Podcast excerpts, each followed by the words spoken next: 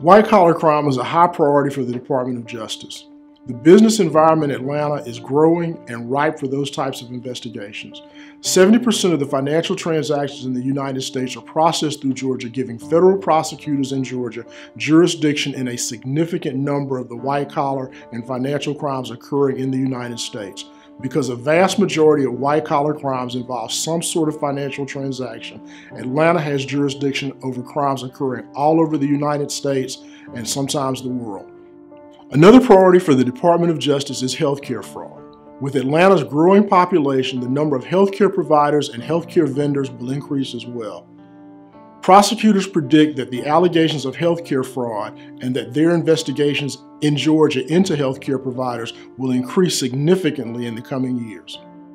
My name is William Thomas, and I am the managing attorney here at the W.H. Thomas Law Firm. We, nor any firm, can guarantee a particular result, but early intervention by highly qualified legal counsel gives you the best chance of a favorable result.